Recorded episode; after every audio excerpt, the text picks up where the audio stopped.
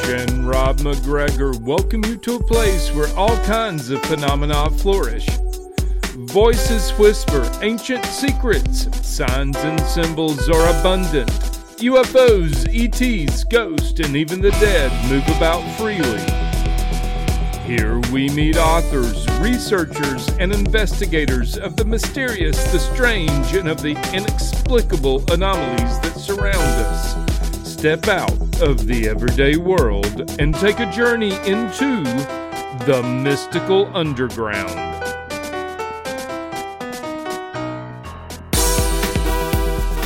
Welcome to the Mystical Underground. Thank you for joining us. This is Rob McGregor and Trish McGregor and our tech magician producer, John Posey.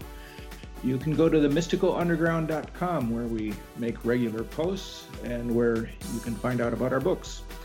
Our most recent nonfiction book is Phenomena Harnessing Your Psychic Abilities. Trisha's latest novel is Skin Shifters and my latest novel is Tulpas, which is now available as an audiobook as well as in print and digital. Our guest today is author and clairvoyant Penney Peirce. She's an empath, visionary author, as I said, and popular lecturer and trainer. For well over 30 years, she has taught and counseled thousands of people internationally in all walks of life. She's one of the early pioneers in the intuition development movement, specializing in expanded perception, inner energy dynamics, dream work, and transformation. She helps leaders, professionals, artists, and those on a spiritual path discover the hidden dynamics of what make, makes for true success. Penney is the author of 10 books, including Transparency, Leap of Perception, Frequency, and the Intuitive Way. She lives in Florida. Her website is www.penneypeirce.com. Welcome, Penney. Welcome. well, thank you for inviting me. Well, I read your book, Frequency, the Power of Personal Vibration shortly after it was published in 2009. And the beauty of that book, I think, is it's still relevant 11 years later and will still be relevant decades from now because everything is vibration. The premise of frequency is that our personal vibration, the frequency of energy we hold moment to moment in our bodies, emotions, and minds, is the most important tool for creating and living our ideal life. Yeah, Penney, when you were growing up, um, when did you realize that you had psychic abilities? How did that uh, develop for you? Well, I had no idea. And uh, it, it, I had a regular kind of normal childhood of in the Midwest, growing up with dogs and horses and part time on a farm. And uh, but I was always very artistic and drew a lot and wrote a lot. And um, even like when I was little, I wrote poems and stuff. But um, but uh, as I like high school and college, I started reading a lot about the mysteries, and I started getting really, really fascinated with psychic abilities, and you know, all that stuff just seemed so real to me.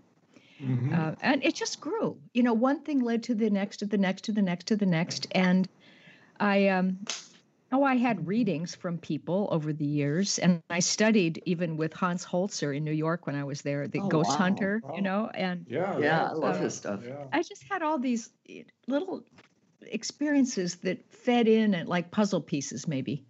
But when I got to California, especially Northern California, that is when it occurred to me that you could study to be a clairvoyant. like I was like, what? yeah. And uh, but I was a, a graphic designer, you know, corporate art director at that time, and so I was using my intuition and visualiz- visualization, you know, skills anyway in my work. So it wasn't a big leap to get to um, that clairvoyance was a matter of working with your imagination and getting images.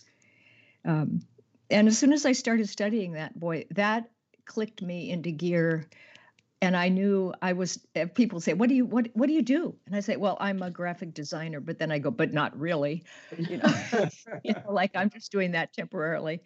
But as soon as I got into the whole metaphysics and understanding about character reading and going deeper underneath the surface of things to find the energy reality, oh boy, I knew that was what I was going to do and then mm. it just kept going i ended up working with the the center for applied intuition in san francisco and working with um, they had a thing called intuitive consensus where they had a team of intuitives mm. do oh. readings on a set of questions everybody That's separately. cool. Then they'd put them all together and get the common elements and create a report. It was often for corporations in the Silicon Valley and stuff like that. Uh-huh. And um, and then uh, because of that, a group of Japanese businessmen hired us, and then I ended up going to Japan, which then lasted. I think I was going every year, sometimes twice a year for over 20 years. Wow. What years were those? Uh, Uh, 80, Like- early 80s to uh-huh. mid i don't know when was it even 2005 i don't know how long that was Uh-huh. but um, yeah and yeah. so Well, what did you do for them? I did uh, trainings and readings Huh. That is Yeah. really cool. very It's yeah very interesting that- and we did some work with companies uh, but largely it was the general public Hmm. but yeah it's you know it's so interesting i guess when you're on the right path it kind of opens in front of Uh-huh. you and Right. things just start flowing It's interesting that you mentioned that you could found out that you could study clairvoyance, and in fact, that's what the Army and the CIA also got involved in in the uh, late 70s and 80s. Uh, but they used a different name, remote viewing, which is Sure. apparently the same. very different but different uh, methodologies Uh-huh. but um, you know what we did a lot was we worked a lot with visualization of the chakras and the body and aligning and clearing and opening and balancing and then i kind of trained myself by doing a lot of direct writing where Mhm. i would always kept a journal so i would ask myself questions and then i would answer them from Hmm. this other part of me Mm. and and just write write write write write write and i would get these really interesting answers that i you know and it was like a different it wasn't like channeling Mm. but it was um like if you looked at something straight on and then you looked at it from three degrees to the right or left you'd Uh-huh. get like different angle on things Uh, and it was uh. very interesting uh, like a different point of view Hmm. so I, I i think that's part of what i do is i reframe things slightly from the the typical view and try to explain it more uh, simply possibly um, Hmm. yeah I, do you speak Japanese? no no I Oh, okay. I was wondering. interpreters I was wondering. So, how did that work? And you did. cl- I mean, did, did the Japanese you read for speak English? no we had interpreters Oh, okay. translators That's interesting. which was an interesting in- experience too because i could tell when they were not translating exactly what i said Uh-huh. even Hmm. though you know you could just feel it but it was quite an education When I looked at your last name on your website, my first thought was to wonder if it, it was a typo because yeah i know uh, it's usually spelled P I E R. You, you spelled it P E I. yeah and my first name is ey instead of just Right. Right, yeah, that was the other thing. thank I- you mom and dad uh, in fact, uh, when I typed it, go, uh, spelling it your way, Google did an automatic correction. Of right. Well i look- you know i looked it up. here's is a, a derivation of the word peters. And it's a welsh as far as i understand it, the it was purse at one time. Oh. and it pierce was spelled ei was pronounced purse Oh, there's a famous physicist charles peirce that wa had the same spelling. Um, in america anyway so it's just one of those those spellings of pierce it's p-e-a-r p-e-i p-i-e you know so You, that could be a, a synchronicity of sorts for your particular path. yeah it is the name Very- stuff. physics metaphysics you know very you know i don't i guess i decided i didn't really want to be religious in this life so i stayed away from it as a child and then slowly discovered you know the universal laws. Hmm i wanted to always i think when i was like 13 i said to myself well why are wars fought over religion? This seems silly to me that why what are what's the core thing in all religions? So i'm going to find that. And and i wouldn't even say the word god when i was younger until i knew what it meant or i had some idea about it which was Well- a strange thing for a 13 year old but That is strange. it was. What did you, did your parents have a religion? Uh, my father's father was a Baptist minister, and he was forced to go to church like three times a week or something, and he hated it. So he when my mother tried to get me to go to church regularly because she thought I needed it, I guess. Um, he said, "Leave the girl alone. Let her figure it out for herself." That's good. so, so What's that- your? Uh, Mhm. I'm sorry. Go ahead. no? Go ahead. Okay. Um, okay. As a clairvoyant, what's your take on this pandemic? I mean, is there a deeper purpose for humanity, for the planet, or is this just how how the world ends? well, first of all, I think that it's I always think there's an inner energy blueprint, right? There's there's a, a non-physical reality inside the physical reality. hmm You know, heaven is in the earth; it's not separate. And so, um, we have an energy body, and that gives rise to our physical reality and what kind of things happen to us. So, um, so I started looking at the pandemic that way and say, what is underlying this? hmm And I think it's a really huge global thought form about the fact that everybody sees the world as separate from them. You know, you mm-hmm. have an inside self and then an outside world that's so huge and it's dangerous and it can do things to you and hurt you and, you know, take things away from you and so forth. And and as the more I meditate and the more I work with spirituality, of course, I see that there is no line around me that says Mhm. there's an outside world over there on the other side of the line. And instead, my my sphere just keeps expanding and including and including and including. So I've started into this other kind of reality. It's like a different inner geometry of the way I see things. But most people still feel that there's an outside world and that it's very dangerous. And I think that's the thought form that gives rise to this uncontrollable, Mhm. uh, you know, virus that is that can come and get you. You know, I have a friend who had COVID and she now has PTSD because, Jeez. like, anything, something bad could happen to her at any time. Hmm. Oh boy. and I so I think that's the kind of cause for it a bit. It's surfacing the subconscious ideas that we have not looked at very much. hmm But Hmm. I also feel that it has a very positive, strangely, um, purpose, which is to create global consciousness. hmm There, Yes. even 9/11 didn't do that, you know, because it was just one country. But this is universal, um, and and so I feel like that's doing something important, and it's also pointing out polarities and oppositions, hmm highlighting those. But um, it's and I think the other thing is it's causing us to have to go inside and to be sequestered and to look at the inner realms. And you know, when you're alone and not distracted by lots of people and and everything else, um, your stuff comes up, your Mhm. fears, in, internal uh, patterns. It uh, seems and that you can look at them then. It seems that everyone we've interviewed over the last uh, several months so has had a similar view that there is certain advantages of the pandemic in that people can find their uh, space uh, when they were quarantined and can do things that they wouldn't normally have done. So there is There's advantages an expansion in a sense. that way, and uh, that it's uh, you know, and there was also during the quarantine, in the early part at least, the, it was improvements in the environment around the world as well. Uh huh. Yeah.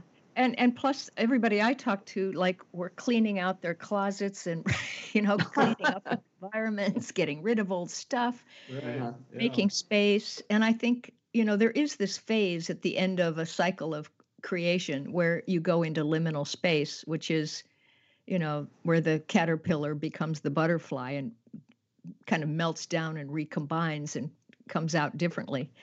But you have to let it have some some space, spaciousness. Do, when do you see this ending? Uh, well, I have had a strong sense about the end of next year being a tapering off point. hmm The end I- of 2021. Yeah, 2021. Um, and 2022 pretty much, much um, back in the flow.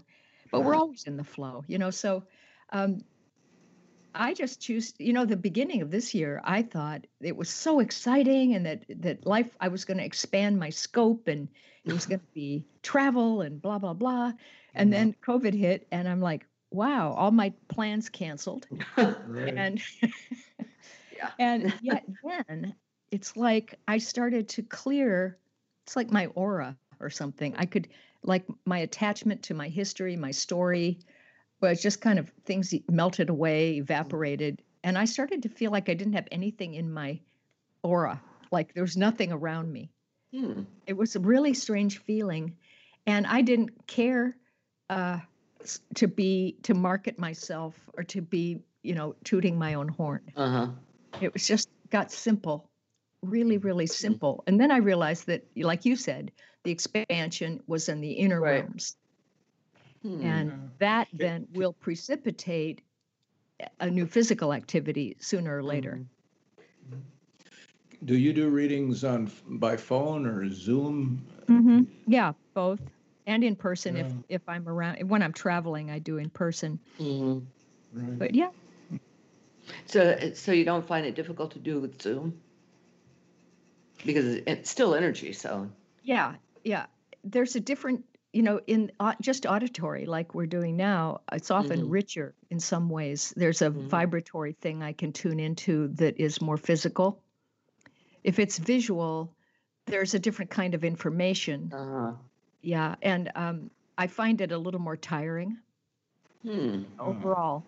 Uh, I mean, in person or Zoom? no, on Zoom. On Zoom. Uh, um, at the beginning of Frequency, you have this incredible quote by Michael Talbot, one of my favorite writers. Uh, the convergency of mysticism and the new physics has brought us to the gateway of our humanness. Beyond lies something that is literally beyond our language.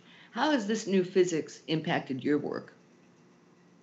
Well, I think I started to talk about it, but uh, looking for the core truth in Mhm. any of the religions, you get you really do go down to like, well, how does consciousness work? How does energy work? Mhm. And uh, and physics was really starting to you know jump into the twilight zone in a way, you know, with with its principles, which were so overlapping then with what I knew directly as metaphysical truth of how energy worked and how uh, you know principles of consciousness in physical life and non-physical reality how they worked. And i just really i wanted that simple truth it didn't have a dogma about it Mhm. it it, and it is evolving our understanding of it is always constantly expanding so i i got fascinated with that and then i think that fueled the way i explain things Hmm. where it's kind of a common sense thing you know and also i was a designer for many years Right. and that's all about practical application of higher you know innovation or or beauty even um, things like that so Well- it's had a big impact on me that's why i love love michael talbot too Yeah, he he was great. Yeah, I mean, the holographic universe is yeah it's still it's still relevant. You know? Right. i just wish he hadn't died right Yeah, now. I do too. Right. That, that's a Yeah. loss. He has a couple of good books out, uh, I guess in the late 80s. Tell us about uh, what you mean by your home frequency. Well, in the book Frequency, I talk a lot about how, first of all, everything vibrates, and um, and we vibrate, and depending on what our emotions are like that day or our thoughts are like, you know, our frequency will go up and down and modulate. And higher frequency to me is not like um, hyperactivity. It's not going fast Mhm. physically. It's being calm and smooth, and um, and being more pure, if you will. It's it's um, where there's not a lot of distortion or um, interference, so that there's an easy flow, inflow and outflow. Nothing gets in the way, and you get a very high sense of truth that comes through with that. Um, so, but what happens, I think, is that we are tribal and we go out into the world and we see other people and feel them. Of course, we read people all the time. And uh, some of them are depressed, some of them are victims, some of them are naturally happy and are entertaining themselves.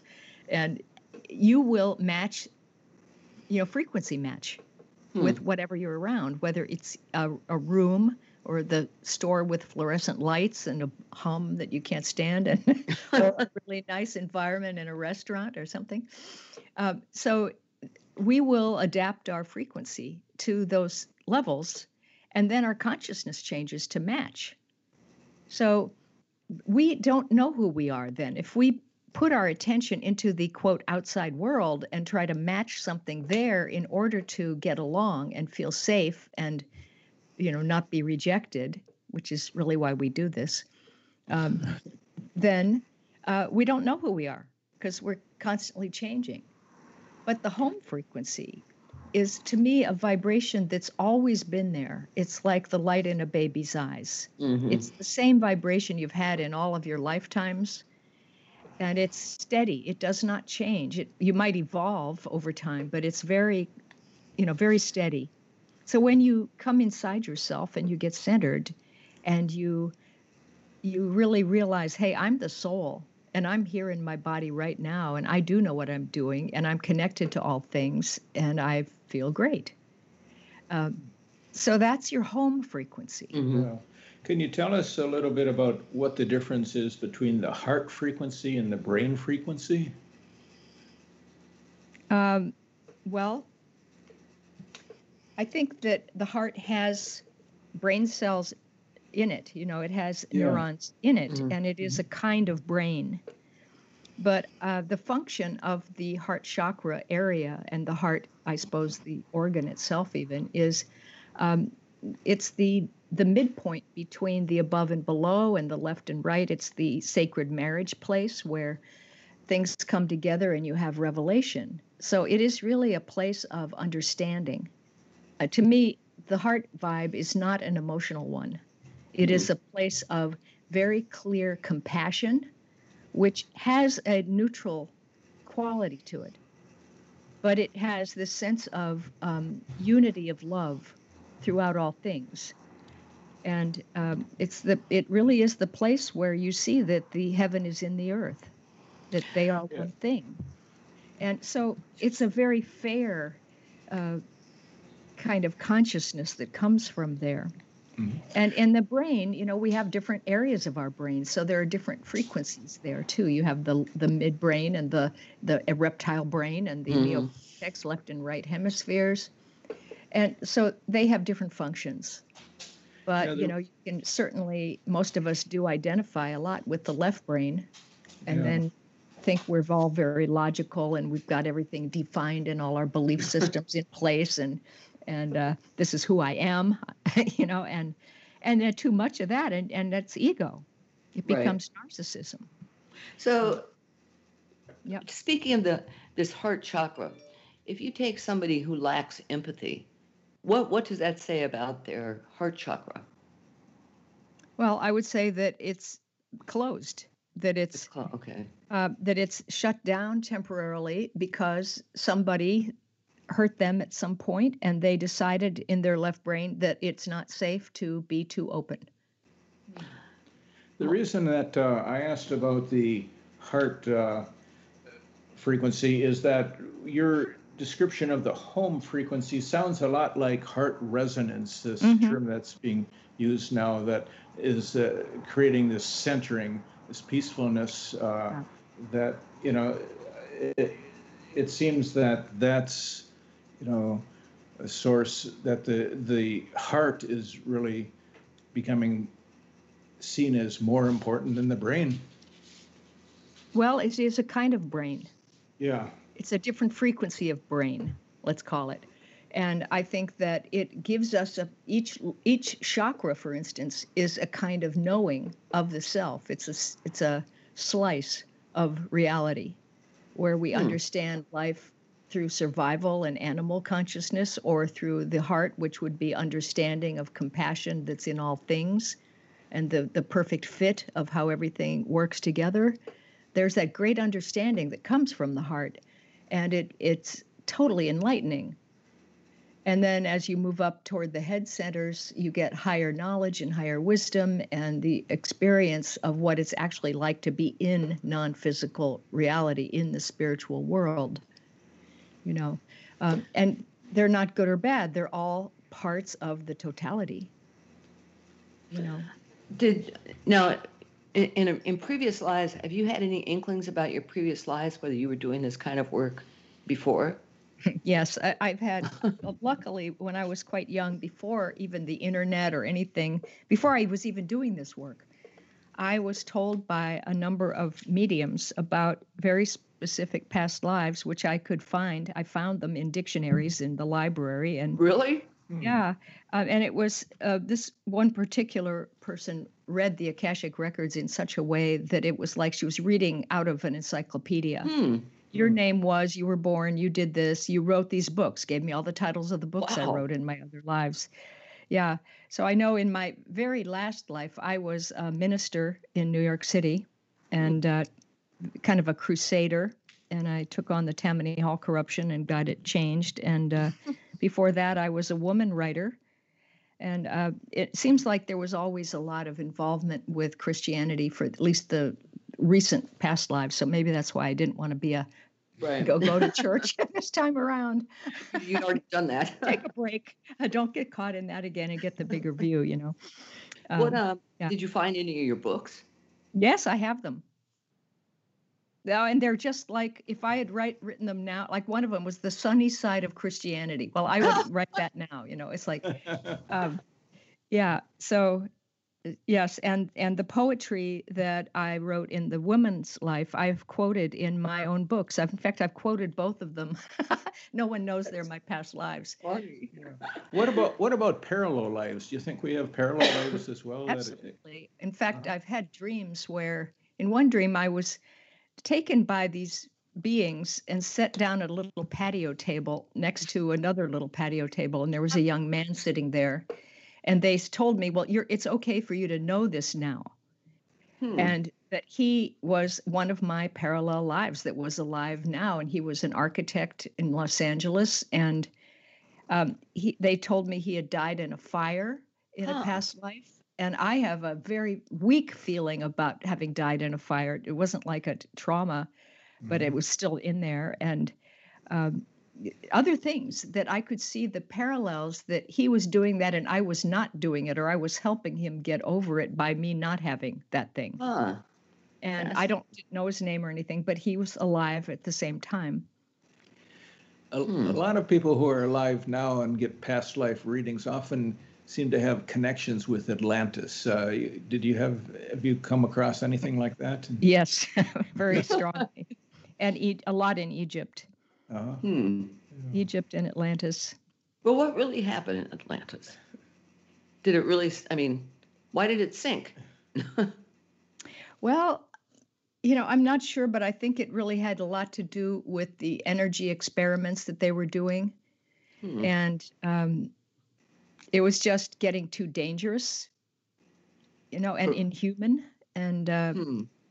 so I think that it it just went down. I don't know whether it was a nuclear thing or whatever, but it Oh. yeah, there there's you know legends or, or myths about Atlantis that always talk about this huge crystal that was the source of energy and that uh, it uh, it exploded and that was the the downfall. It was- It was similar to a, a nuclear uh, explosion. hmm it I, it feels like it's an energetic thing to me, and I do have um, memories of a very large crystal, but it's like down in the earth or something. I always go down to go into this room where it is, and uh, but yeah, we know when I first started opening up, that's all that happened was esoteric stuff.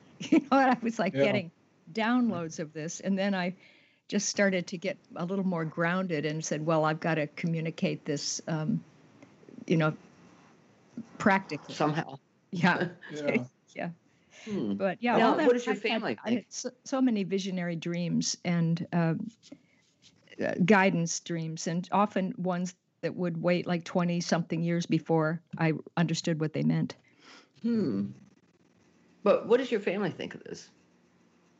Uh, I'm kind of the black sheep, I guess. I don't think anyone in my family has read any of my books, or um, you know, and uh, the, the, my uh, sister and her husband are both PhDs. He's a physician. She's a nutritionist, and they said to me, "Well, Penney, we read all the same books you do, but we don't know what chakras are, you know, and stuff like that." anyway, uh, so I just, you know, let it doesn't matter. It's, um, yeah, but they, they don't. I, I, yeah, I'm a black sheep, I guess. so, as an empath, how do you receive information? Do you feel things physically, or do they come in visions or hunches? Sounds so, like she's all over the place. well, it, it comes for different things, different ways. A uh-huh. lot of times I will have almost like um, a physical impression, like a Tempur-Pedic mattress, you know, like something comes in and presses on me and registers. Like a, uh, if I'm sitting actually with a person, one mm-hmm. time I, I had this angina feeling that I didn't know what it was, and I described it. And she says, "Oh yeah, I have angina," and then as soon as I said it, it dissolved. It was like a yeah, an impression really, but it was a physical impression of a something. Um, other times, I I think I merge into the whole pattern of the person's life, hmm. the the energetic blueprint, and then that becomes mine for that moment, and I understand it from the inside, and then I can describe a process of how something came about what it's like, where it might be going, how to shift it, what the purpose is, blah blah blah. And hmm. but it's all there at once. And then the trick is trying to slow down and untangle it, you know, and let it spew out, you know, wow. in a, a, logical way. Hmm. Yeah. But so, so, and sometimes it's visual. Like if people say, well, where, where am I going to move? I'll be up above the earth, flying around and getting drawn into different cities. That's interesting. That is. Have you ever worked with police, like psychic detective work? No, but I love those kind of shows. I could have probably been a profiler. I, I, I yeah. enjoy that a lot. Um, yeah. Well, some people just, uh, I think, are uh, find that a little too intense uh, when you're dealing with murders. We've had a friend who is yeah. a psychic who is, uh, you know, she lived a kind of paranoid life because uh, she felt that people were been in prison or coming after her. Yeah, and well, even if that didn't happen, just being merged with those patterns, mm-hmm. right? Yeah, is, is hard to. Um, you might attract hard to something. Stay in your home frequency sometimes. I yeah. Think. Right. Um, you had one story that really shocked me, um, and it involved your reading with an astrologer. Mm-hmm. To me, what, what that woman said really violates a code of, code of ethics. So can you tell us how, how you handled that reading? What what the details well, were? Well, uh, the person told me that oh I would I was never going to marry and my mother was going to die and all these you know these kind of dire things and um, you know like I'll always be alone and all this time. I, I after it was over I just sat there and I just cried and I was like oh my god and then I went wait a minute this is my life you know and um, and but what I did was I had this kind of vision. I don't know if you're, you've you've seen probably those little kind of lime green lights that that uh, like a grid that models a skull or a person's right, body, right. whatever you know. And um, and I saw that kind of lime green grid going out in front of me like uh, a roadway or a pattern. And uh, if I believed what that person told me, it looked one way. Hmm. And then if I tilted my head like one degree and I looked at it from one degree off, it totally shifted. Huh. And then it shifted. If I went back to the other way, the negative way, it shifted back to that other reality. Then the other. And so here was the, you know, I, I really got it that that inner energy blueprint of the the thoughts I hold and the fears I would hold about this uh, would, you know, structure that grid and so I decided I'm just not going to structure that grid. And my mom would be 93, you know, cured right. herself of four kinds of cancer. And wow. she was amazing. Hmm. So, anyway, um, yeah, uh, I, I think you have to be careful, especially when people are predicting for you. Right. Um, and I don't do that. I, I talk about processes. And if this follows, and there's a probable sequencing and Mhm. but likely you'll you know this is there's these potentials here you know So it's about choice and about Yes, your always thoughts and choice. and What about synchronicity? Have uh, has that played a role in your life? oh a total role uh, yeah well part of it is learning to trust what appears and engage with what is arising in the moment Mhm. and um, and often the synchronicities i just call it now i just call it self-entertainment because it's like you know uh, like i'm That's amusing myself with showing things and then noticing that it has that kind of vibe to it you know like oh this is one of those little clues you know like right.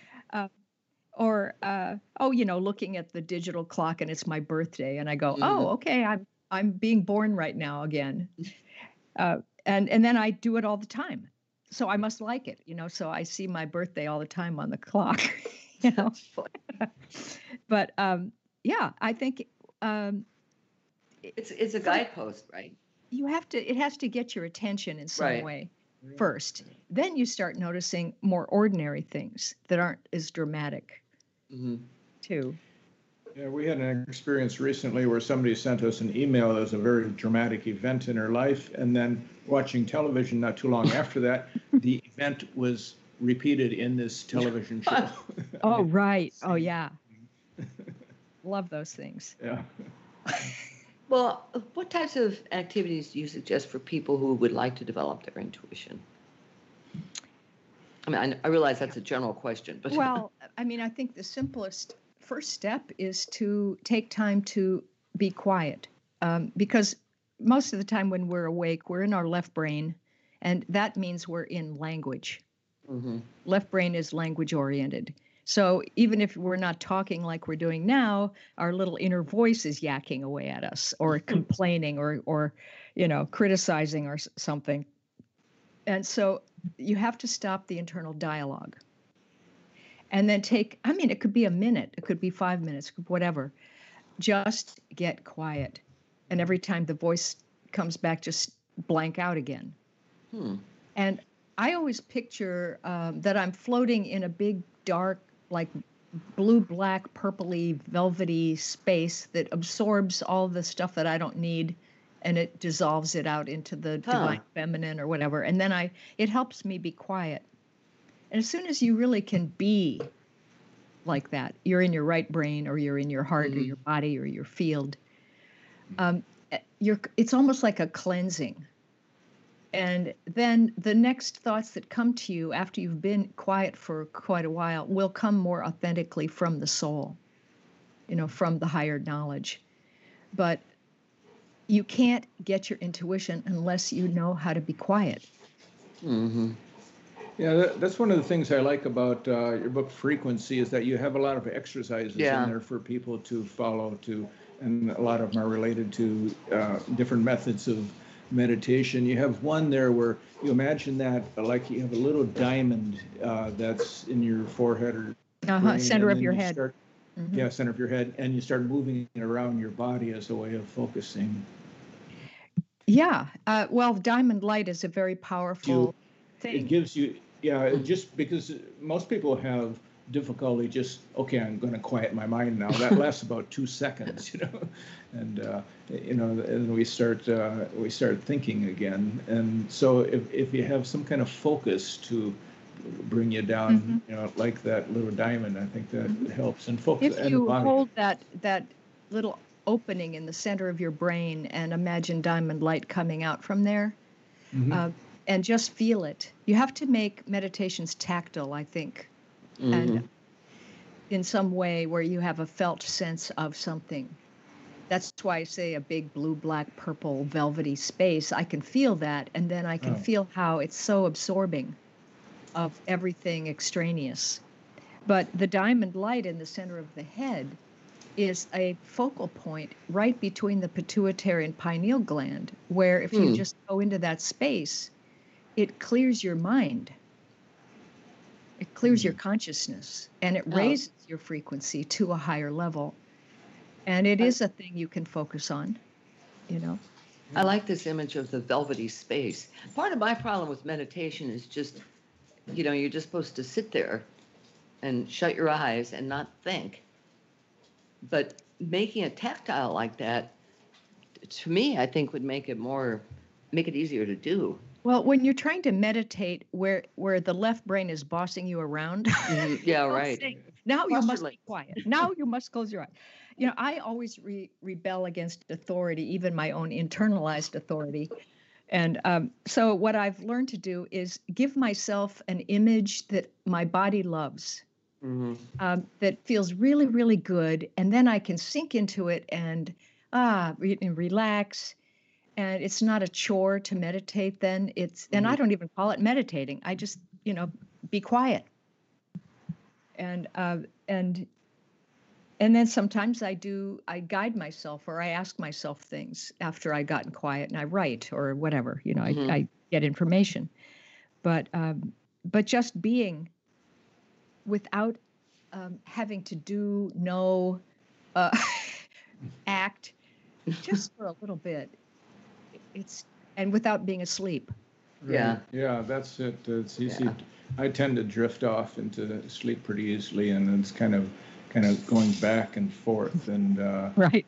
these Right. images. Uh, even, uh, you know, sometimes I just move down my body, starting uh, like with a foot and working up my leg, and then I get to one leg, and then I fi- realize that I, my mind is off somewhere else, and I didn't even Yeah. get to the second leg. right right well i forget where, where i read maybe it's in buddhist meditating or something but there's um the the too high frequency mind which is the you know restless mind that's jumping around and and not able to focus and then there's the low frequency mind which is where you fall asleep Mhm. Yeah. there's a place in between and sometimes i think it has to do with posture and if you keep your head level and you keep your shoulders and your chest wide and you're breathing uh, and you stay kind of conscious but not like overactive do you know what i Uh-huh. mean it's like Yeah. there's this nice middle state Yeah, I think the the the active mind uh, uh, that comes up when you meditate. I think uh, the Buddhists uh, call that the monkey mind. hmm Yep. So so mystics are saying that humanity is moving towards a higher vibration now, towards enlightenment, a higher state of being, uh, where we can eventually actually move in and out of our physical bodies, travel between dimensions and through the cosmos.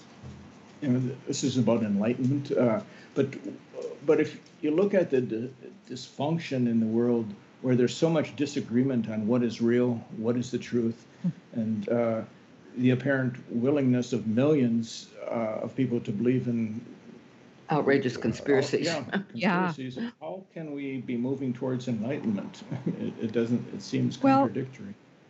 First of all, I think it's a matter of each person at a time and you being responsible for your own life. Mhm. And um, and we underestimate the power of one very clear person to um, exert a kind of a non-directed influence in through the field of energy, through the the inner realms, that it attracts other people to say, "What are they doing? That feels interesting." Uh, like I think I'll try to find out about that. You know, um, so as you clear yourself, and you know, to me, enlightenment is really like you realize I am the soul, spirit is inside matter. They're not separate. I'm not separate from anything. And Mhm. you become, you trust and you become transparent and open. And, and uh, you don't hold on to things. You can focus and choose things, but then you let go after you're finished and you are open again. And that's the physical world, right? It's like, Uh-huh. Form and no form and form and no form and oscillation.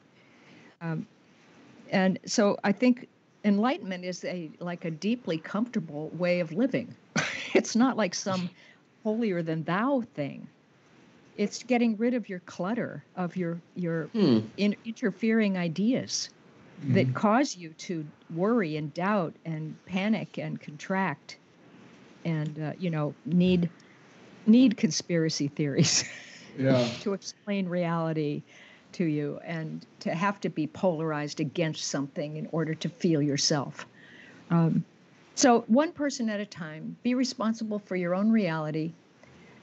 Share what you can. Don't try to rescue people, but Hmm. but offer. You know, be an offering yourself to to the the world, the field. Yeah. See, I, we, we've been trying to figure out how this is about Trump. And I, I don't understand how such a divisive figure. I, just word this is wordless for me. I mean, I, I just I just don't get it. I think it's part of the clearing process, just like COVID is, and that we are in a process now of this acceleration on the planet. The frequency's gotten so high that the subconscious mind can't keep all of its suppressed fears in place mm-hmm. anymore. It's like it's going up in frequency, and those fears are popping up to the surface into the conscious mind for, in individuals. And we Uh-huh. don't want to face those awful experiences.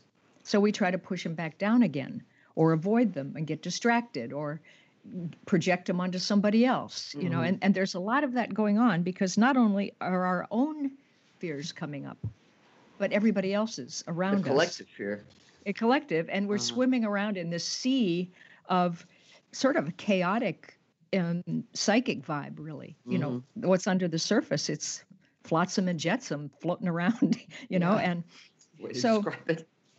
so um, I there's a process of clearing that subconscious mind that's underway today, where people are getting very clear and they're understanding how to uh, dissolve their fear and understand things and open their heart and and become their home frequency, if you will. Uh, and then there are other people who just are only seeing life as a physical world and that Mhm. all solutions are physical, all problems are physical, and you have to work on them in the physical world. And so they don't understand how the inner energy reality can fix things in an instant rather than having to work it all out in time and space. Hmm. And so this is a long explanation, but No, but it's, so, but then so. I feel like we get people like President Trump and uh, who say, "Look, I'll do this for you, and uh, and I will reinforce your values about violence or about um, being afraid of immigrants or about you know Right. wh- whatever." Um, and and it's it's like, oh, good, somebody's going to do it for us uh-huh. And there's so there's a, a segment of people who are that feels very reassuring you know and of course with qanon he's the messiah kind of you know he's Uh-huh. he's the one that's going to save everybody Right. um, Yeah. and um, but he in four years he has done an amazing thing of bringing the understanding of how the ego functions up Boy, that's into the sure. surface of everybody's mind and that is how uh, instead of ego you know facing you know its own fear and letting go Mhm. which we would call ego death, um, and turning it over to the soul that really does know what's going on. The ego goes through the death throes. And if you Hmm. watch Trump, he has done every single possible maneuver that the ego can come up with, every clever manipulation, every lie, every distraction. And if you're watching, it's a real education. you know, and um, he That's a good point. he's very he's a hurt human being do you know and not that i but i think four years was enough we didn't need another four years of it we got the point at least a lot of us did Yeah.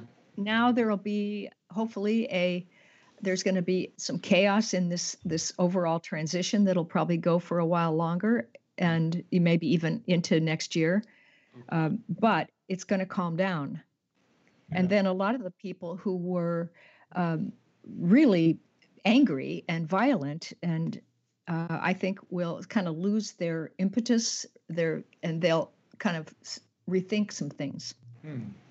Uh. So a different kind of cleaning for them, cleansing. and so you know you sometimes you need somebody that will precipitate the negative like hitler probably was the same way Right. he stuff that was in the deep subconscious levels of cultures hmm and so is this you know administration and uh, but i think it's necessary, but I don't think that it needs to be uh, reinforced constantly with how great it is. It's Mm. like it needs, and it. I think what's going to happen is, it's like shooting itself in the foot.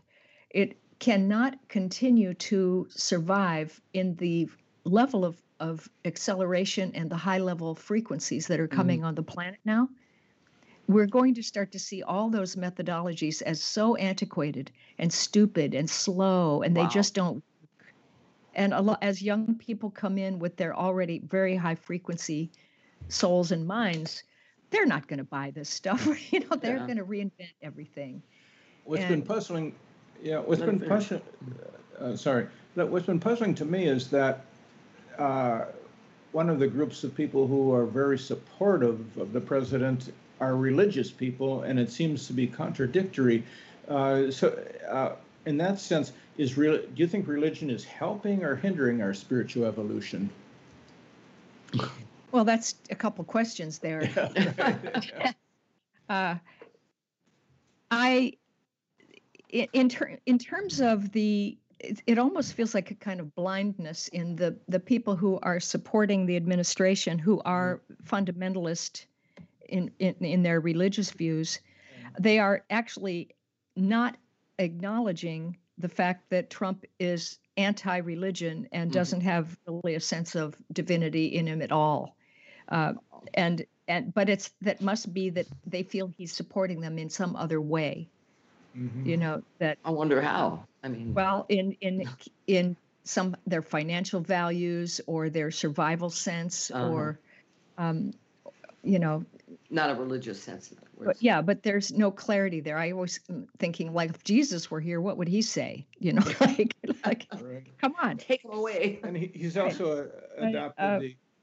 yeah anyway um no i mean see i'm not against anything but i think my, for myself you know i've been in religion and i i feel like what originally caused different spiritual points of view in different kinds of cultures around the world was a universal sense of almost like the golden rule if if you will Uh-huh. and and then the cultures shaped it differently but then the priesthoods got in the way you know Mhm. and then they say well we are the ones who can tell Right. you what god thinks for you and at, at that point you know it took away our own mystical connection and direct connection with the soul with the divine.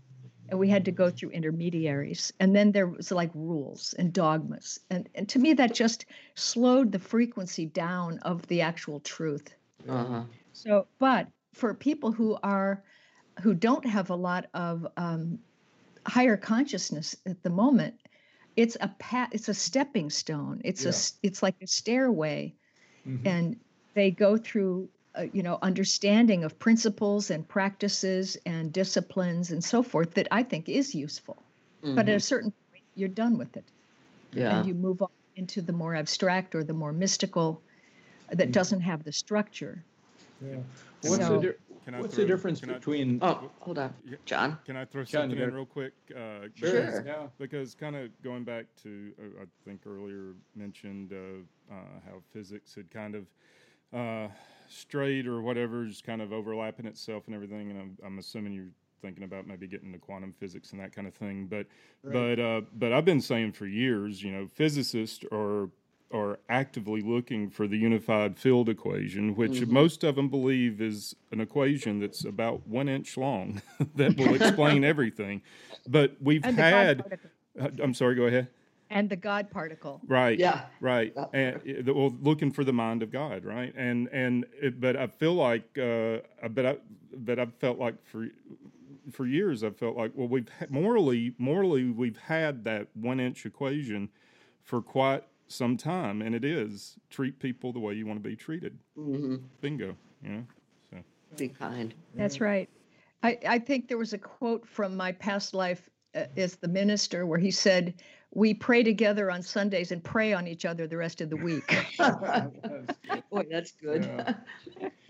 now, yeah, that, books- that's that's not following the golden rule. Yeah, yeah, that's right. so are your previous lives books still in print?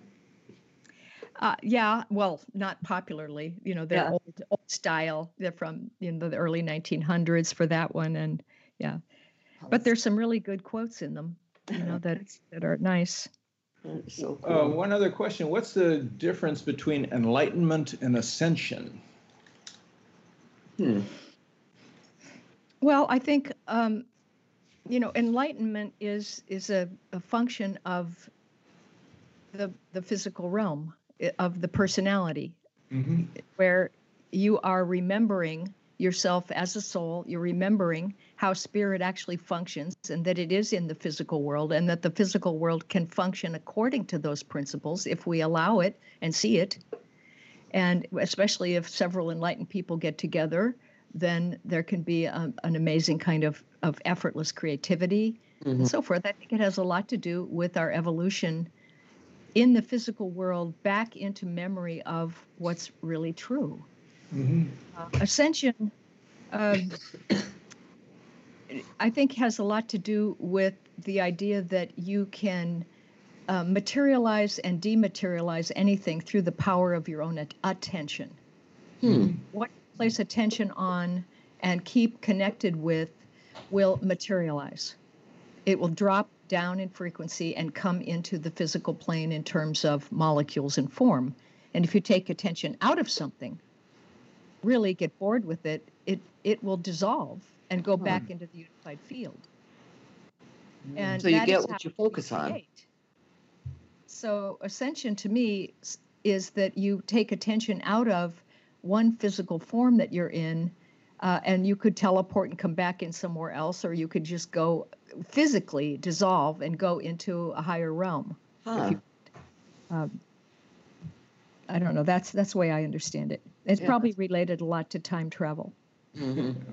There's a Buddhist uh, saying that goes this way Before I was enlightened, I chopped wood and carried water. After I became enlightened, I chopped wood, and, carried, water. That's right. but I had a good time doing it. right. That's funny. I have a question. Um, what What is your take on our our domestic pets, dogs, cats? I mean, do they have past lives also? My take on animals um, is that I do not think they have individual souls. Um, I sense that they are part of collective species kind of soul group. Um, so I know that goes against a lot of people want their animals to be just like them, and it's kind of anthropomorphizing them. But I, I do feel that they they come and go e- easily. Uh, they may take on, you know, personality traits or Mhm. certain physical things, but I don't think they have individual souls. But that's just me. The um, what's what's their purpose? Well, it's just like uh, what's trees' purpose? You know, Uh-huh, what's, okay. what's an insect's Yeah. purpose? It's like life coming into out of the non-physical realms into the physical in order to evolve through levels of consciousness. hmm So the same as people, really. Right. right Huh. Okay. Wow, this has been. Yeah, this has been I have a million more questions for you, but this has been great. It's been great talking to you, Penney. Well, it's Uh-uh. fun have the variety of stuff that you guys asked. yeah, we kind of threw threw a We threw, we threw the kitchen sink at you. Yeah. yeah, but this is this is really great, So and what- we appreciate your time. And yeah. now, so let let people know about your newest books, your whatever projects you're working on, your website, how they can get in touch with you. Yeah. Well, of course, the the last book is called Transparency, um, and it is about I think the subtitle seeing through to our expanded human capacity, so Hmm. that you know when you do clear yourself, all kinds of things become normal that we Oh. thought were supernatural. Um, and so that's the latest one. But I'm starting work on another book now, actually, and I'm I can't talk about it at the moment. But and I've got several of them lined up like planes waiting to land that I just Okay, cool. want to get at it. Um, you know, there's pressure Yeah. from them. Oh, what, what brought you to Florida from uh, California? That's uh, Yeah.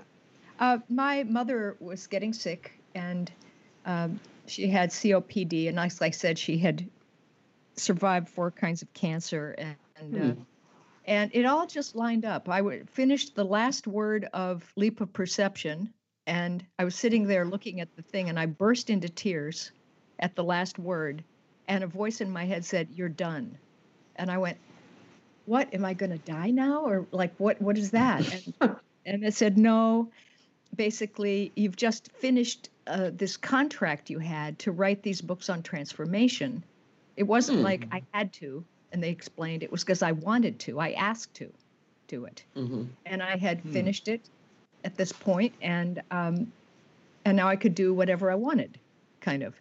Huh. At that, like five days later, I got a call from the landlord of this house I'd been renting for twenty some years, saying they were selling the house, and I was going to have to leave, and.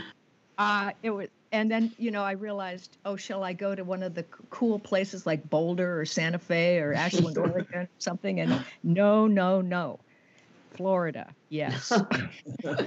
I went okay, and it's been a, a strange ride, and but very good that I came here to develop more compassion, actually to be with my mother and her her husband, my stepfather, who's now 102, and really seeing older people's lives and how amazing they are, and Hmm. um, and it it yeah, it's it's been very very interesting. It's like well you you know in in San Francisco it's easy to be spiritual because Uh-huh. everybody's like you there, kind of, uh, but here.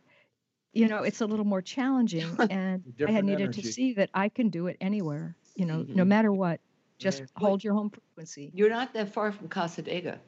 No, I know it's a different vibe than me, though, but it's Yeah. fun. Yeah, it is fun. Yeah. Okay. Right. All right. Thank you very Well, much. this is great. Thank you so much. Paul. And we'll send you a link when it goes up, which, John, is that like two weeks? Okay. Um, Yeah. It will, yeah, yeah, d- you know, not this, not this come, not a week from today, but I think week after that. Yep. Okay. okay. Okay. Super. All right. Thank All you. right. Get busy on those books. I will. I will. Right now Okay. Take care. Bye now. now. Okay. Appreciate it. Bye. Bye. Your dogs were good. Yeah, dogs were good. Better to have five dogs than two.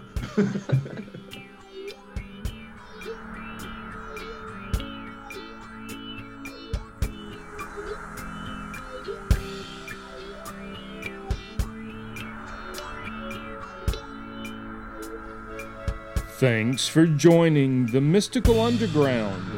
Visit www.themysticalunderground.com for the latest blog post and book info. Subscribe to the podcast on Apple Podcasts, Spotify, Stitcher, Google Podcasts, or your favorite podcast app. Listen to the podcast at podcast.themysticalunderground.com. Follow Trish and Rob on Instagram at Trish and Rob MacGregor. Follow us on Twitter at The Mystic Cast. Send email to podcast at themysticalunderground.com. And until next week, thank you for listening and stay mystical.